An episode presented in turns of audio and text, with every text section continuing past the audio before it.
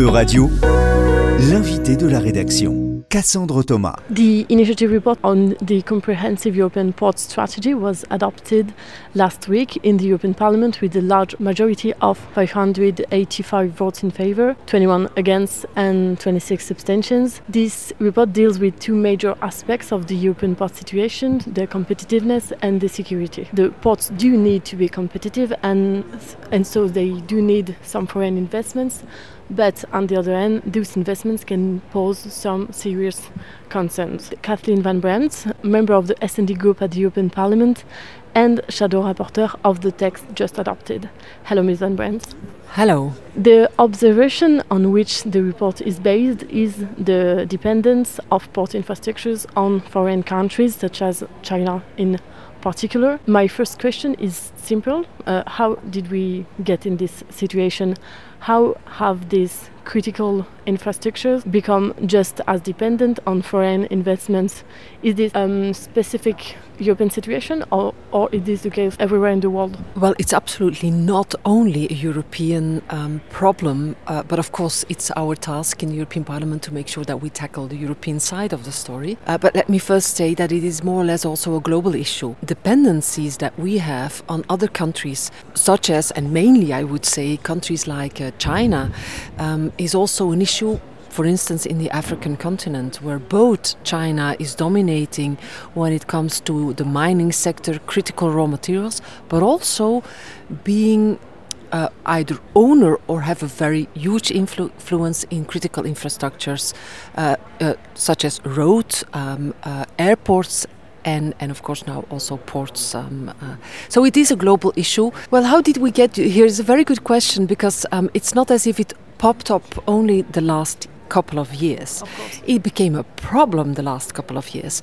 But let me give you a very well known example that is the port in Greece, Piraeus. Uh, um, that is a port that is in the hands of uh, COSCO Shipping, which is a state owned Chinese enterprise.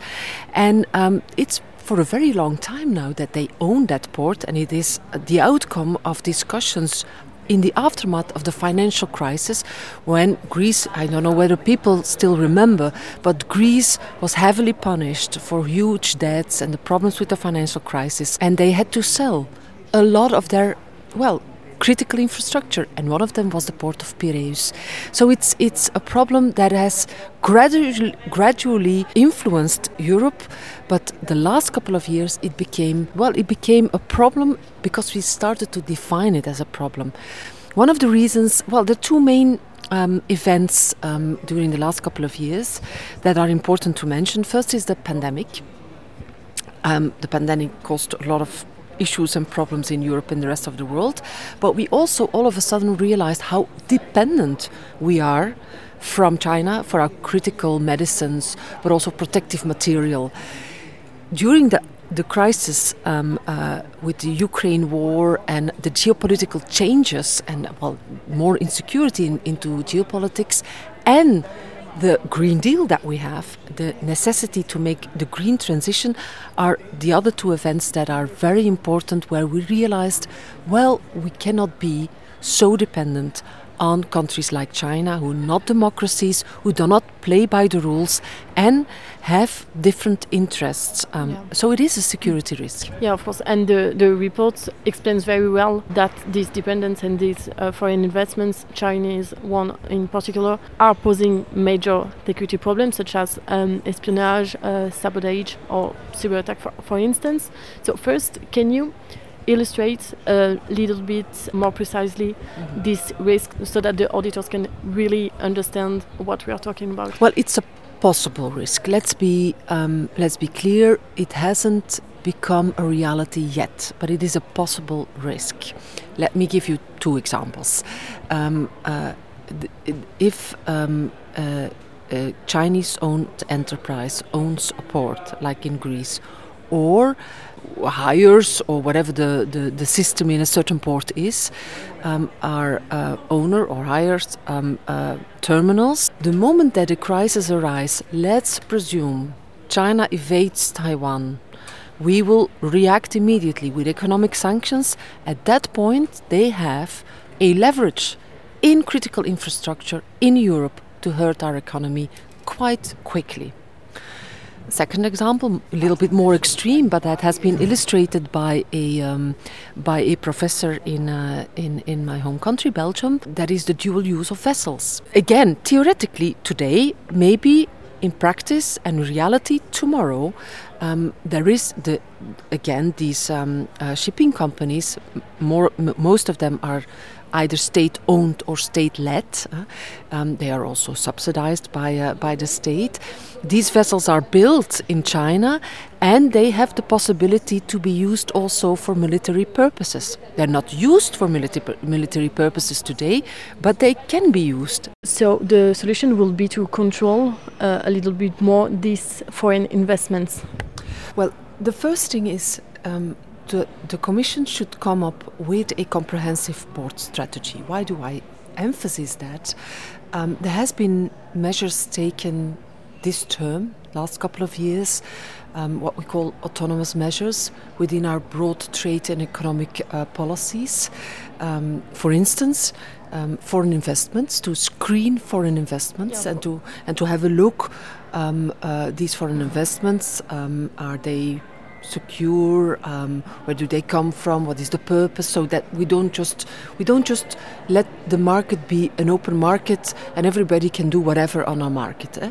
but these initiatives they are not Binding? not yeah, mm, but it's not only about you're right they're not binding enough um, especially for the member states and then it depends on yeah the willingness and the the the, the, the power these uh, these member states have to to conduct an investigation, to keep on track records, data, things like that. But it's also not uh, specific enough for ports. Second, there is uh, economic security policy that we are discussing. There's a paper of the, the, European Commission. But again, it doesn't really highlight ports. And we wanted to highlight ports because this is a very specific, very peculiar specific. situation. You have like a crossroad in ports. Um, of course, it is an important um, platform for trade, one of the most important platforms for trade. Uh, but it is also a hub for um, the energy of the future. Um, uh, it is also a hub for multimodality and the connection with um, the mainland of uh, of, uh, of Europe. So there's so many things that uh, are combined together in ports that you need a, a, a comprehensive, holistic approach. That is the first thing that we need to do. Secondly, um, we lack real good data, research, uh, and insights in the differences uh, in ports that we have in Europe. So that should be also a part of that comprehensive strategy. Like a mapping of the European port situation. Yes, um, and of course there are very different ports. The ports that I know best um, is the port Antwerp-Zeebrugge. Um, where I live in Antwerp, uh, but of course also close to Rotterdam. Very comparable ports, these two. But for instance, um, in Poland, you have a port that is really specialized in military trade and, and, and, and hub of military material. So there's so many differences. You have big ports, um, small ports. You have ports um, in the center of Europe. You have ports um, more um, in, in in the south. Um, so there's we need more insights and knowledge about our ports, and then we can conduct a real strategy that connects the green transition, our competitiveness, and the security policies. When the subject of an European port strategy uh, came up, it was like about a year ago in the TRAN committee. All eyes were on the risks uh, posed by the Chinese investments mm-hmm. specifically. You even said like the European Union has to stop, has to wake up and stop being naive, which Absolutely. were strong words. And but when we read the report, of course, the Chinese investments are mentioned, but this is not central. You just as you said, it's a comprehensive mm-hmm. strategy. It's not only about Chinese investments. How do you explain this change of position? And are there other um, non-European uh, investments that pose uh, serious concerns other than China, Chinese one? First of all, you're absolutely right. Um, when I raised, I raised the issue in, in the TRAN committee. I took the initiative um, for the for the report, and then the coordinators um, um uh, went along with my proposal, and so that's the starting point. Um, my first um, speech uh, in in the Tran committee was really very much uh, dedicated to the security issues um, and the foreign Not only you, all all of the of the mm. all of them. Yeah, Abs- yeah, because that was the that was the the the main reason why we started with the yeah, debate. Because many uh, questions were mm, asked to the Commission yeah, yeah, about uh, some and there were no in different parts. Absolutely, and what we we we were sort of um, two things that um, caused um, some some serious uh, doubt about the Commission taking that issue seriously. Um, first, the commissioner who's responsible uh, in the European Commission, uh, Commissioner Vălean, is absolutely not knowledgeable about uh, uh, ports and, and, and issues, security issues related to ports. Uh, but also, um, with other DGs, we saw the same problem. Um, there was, of course, when you look to the green transition, there's um, there's um, the inclusion of ETS, the fuel directive. So you have a lot of initiatives when it comes to the maritime sector and the ports, when it relates to the Green Deal um, also, also when it comes to multimodality. So you see, there's always you see ports popping up in different uh, files, but there's never a connection with the geopolitical uh, security issues. Having said that, I think it is very good that at the end the report connects all the dots because it would also be a mistake to only focus on the geopolitical and security issues. Um, because then may, we might overreact, we might become protect, protectionistic, or we might take measures that um, uh, that serious uh, endanger the competitiveness of our ports, for instance. So ports are economically and socially extremely important. A lot of people earn their money working in ports or in companies that connect directly to ports. Uh, um, uh, in in, in the, the, the, country where I live, Belgium, the, the port of Antwerp Zeebrugge is a very important economic engine um, uh, that that is the a part of our the basis of our wealth so you cannot endanger that either so you need to get a straight and good balance in getting the security and the um, the issues with our dependencies on China and others to connect them with competitiveness, um, green transition, and uh, and I think in that sense the green the the, the, the report. Uh, um, is is very well balanced. So this is also the reason why you didn't work together with the um, Security and Defense Committee. I say that because I was surprised that two different reports were voted on the same time the one on the building a comprehensive European port strategy, and the other one uh, that focuses more on the Chinese implication in critical infrastructure, yeah. not only ports. Well, um, I think it's good um, that the Parliament takes different angles. Um, it's up to the Commission to um, to then come up with a, a strategy that takes um, a, a, good balance. One on the ports the other one on the Chinese. And the Chinese. and of course, there's overlap. Uh, um, you will see ports um, being mentioned in the Chi Chinese uh, infrastructure, and you will see um, a lot of Chinese issues in the port strategy. So the, the connection is the connection is there. I don't have any problems that we have. We look at from different angles. That's a little bit the way the, the European Parliament works.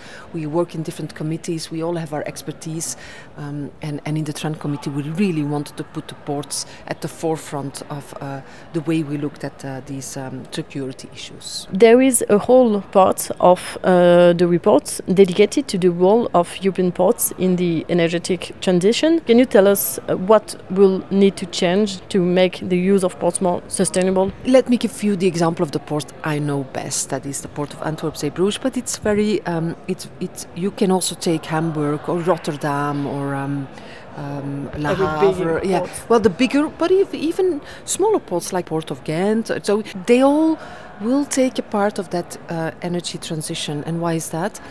Because like as in the in the port Antwerp Zeebrugge, um, you will see two very important issues. One is um, uh, ports are often connected to industries. Huh? Um, in An in Antwerp, the we have the second largest chemical cluster of the world um, that connects with the port, um, and these industrial clusters they use huge amounts of fossil fuels today, hmm? um, uh, both for their um, energy production to be able to get the production going, but also for the production itself. And we all know that by 2050, Europe needs to be climate neutral. that seems a long that seems a long way well a long um, still a long time to go and to be able to get there we need to start that transition now for that reason ports need to become hubs of renewable energy that would be hydrogen, that would be all sorts of um, climate neutral um, uh, production of, uh, of, of, fuels for the shipping itself, but also for the industry. And you see that that transition is happening now already. One of the, the things that put an extra engine on that discussion is, of course, the war uh, um, of Russia, the illegal war of uh, Russia in Ukraine, that created a huge uh, energy crisis for our households, but also for our industries. Um, and again, the same discussion all over again when we were in the pandemic. We see uh, the same discussion in the energy crisis, yeah, the over dependence that we have, um, uh, uh, which we had still have a little. We're, we're, we're getting there, but uh, it has been really painful um, to get rid of that over dependency that we have with Russia and the fossil fuels there. So we combine here um, uh, security and geopolitical issues to become independent, create our own energy, or, and it's always a combination, uh, Europe will create, um, will produce much more own energy by renewables, but it will also diversify um, uh, the, Im, the, the input of, uh, of uh, all these climate neutral fuels like hydrogen and others into Europe. And there again, ports play a vital role. And come back to the, the starting point of our, of our um, conversation is it, it, it would be really very strange if we would not do that in, an, in a way that we do that independently and that we diversify, not being dependent on Russia for our, uh, for our uh, energy and not from China for, for instance, all our critical raw materials and other products that we now need. You said during Tran Committee in November that we have to look after workers, that this is an important part also of the European Port Strategy. And I think uh, as a member of the S&D group, that makes sense. There is only one little paragraph in the report that focuses on workers. So do you think this is enough? No, that's maybe the only part where I, um, I, I, I, didn't achieve what I wanted to achieve in the negotiations with the other political groups. The other political groups thought either it was not um, of high concern or already covered, um, and, and I don't think either of them are true. It is of very high concern. Um, in every discussion that we have on um, our over dependencies and the security issues of foreign foreign countries influencing our critical infrastructure, there's always a human factor. Uh, let me give you an example completely in um, uh, it's also in the scope of this report that's um, uh, combating drugs related um, crime. Uh, unfortunately our ports are also drug hubs yeah. especially Antwerp and Rotterdam let me, let me be clear. Um, uh, um, there you see that um, the human factor is extremely important. There are no drugs that can be that can be shipped from one place to another and then from the terminal to the interland to the people without humans being corrupted, uh, being criminalized, being. Um, but also, when it comes to security issues, um, um, uh, what happens at the terminal, how uh, you handle uh, the products, um, the, the the fact that I was so against self handling. Um, in the beginning of this century, the European Commission wanted to liberalize the port workers um, uh, by um, allowing self-handling. So um, people working on the ships, they can do the the handling on the terminals. I was very much against it for two reasons. The first is quite obvious. We have protected workers; they have a good wage, um, um, and I want to keep it that way. I'm, I'm, i come from a, my ideology. Make sure that um, that in, in, in, in, in the center of my attention is is uh, workers' rights, having a good wage.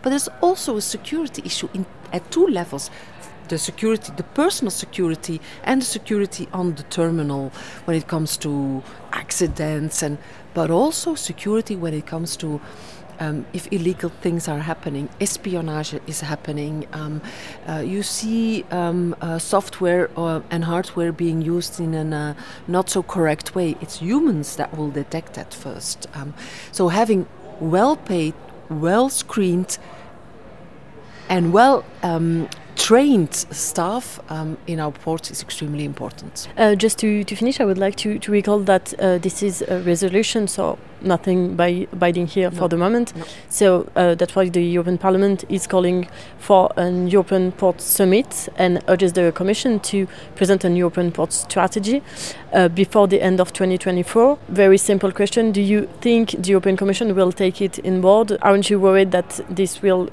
go out the window because of the upcoming elections? Well, there's always um, the risk that the next Commission will try to sort of sideline um, uh, and re this um, reg regard this doesn't doesn't regard this as being a very important subject. Um, I, I, could say, well, uh, let me say it. That's why I stand again for European Parliament to make sure that the next Commission will do what we voted for. Um, and in the beginning of the next term, because of course we're now at the end of the term, uh, uh, we now have to put all our energy in finalizing the legal procedures yeah, that we're in. Sure and it will not be no, done. the whole idea is that it will be uh, done after the elections with the new commissioner on transport that do take into account um, the interests of ports. Um, and in the beginning of a term, we always um, uh, have uh, negotiations with the different political group, groups uh, how and, and, and who we will support in the next commission, the commission president and the commissioners.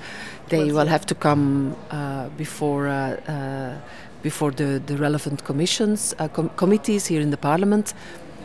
That is the exact moment where we will make sure that uh, um, both the commission president as the relevant um, competent commissioner will have to take a stance when they will come up with that strategy and the summit. Thank you, Kathleen Van Brent, for answering our questions. I'm recalling that you shadow rapporteur for the S&D Group on the report for an European port strategy.